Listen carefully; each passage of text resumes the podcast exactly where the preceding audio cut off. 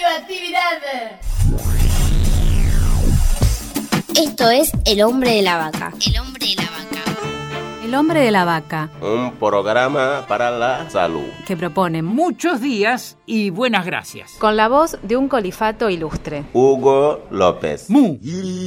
El pasado 21 de abril se realizó por primera vez en la Argentina la Marcha de Mujeres Originarias por el Buen Vivir, que recorrió el centro porteño desde el monumento a Julio Argentino Roca hasta el Congreso Nacional. Allí conversamos con Moira Millán, referente de la comunidad mapuche y una de las organizadoras de la marcha.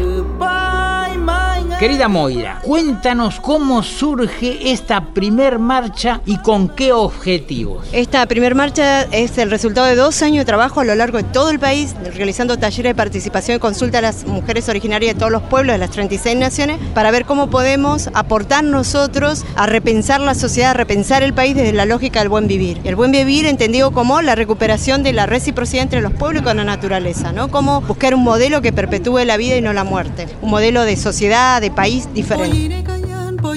¿Cuál es la situación de los pueblos originarios en relación a los derechos humanos? Se ha avanzado en cuanto a los derechos civiles, pero se ha retrocedido en los derechos fundamentales.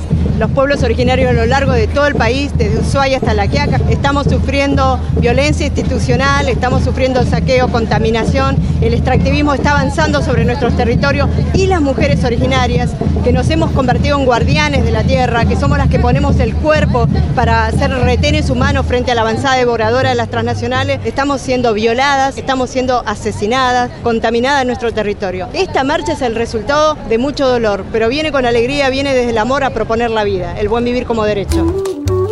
¿Por qué la marcha parte del monumento de Julio Argentino Roca? Este monumento representa un pasado oscuro, un pasado ensangrentado, un pasado que oculta, niega los derechos de existencia de los pueblos originarios.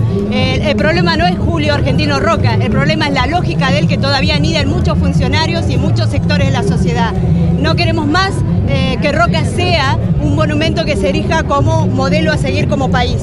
Queremos que nazca un nuevo país. Y entonces partimos de acá dándole la espalda a Roca para que nazca una nueva Argentina. Y hoy, hoy estamos haciendo historia. Hoy, las mujeres más silenciadas, más linguneadas, más afiadas, más despreciadas, empezamos a ser faro ante el mundo. Porque creemos que es posible el buen vivir y porque creemos que un mejor mundo es posible y que así como dimos vida podemos dar formas de vida distintas. Gracias.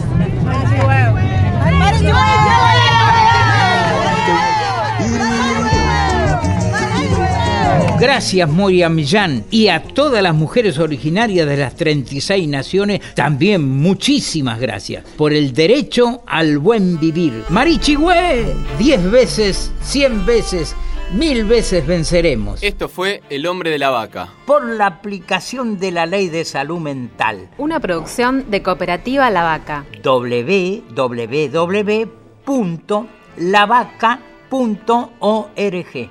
¡Mu!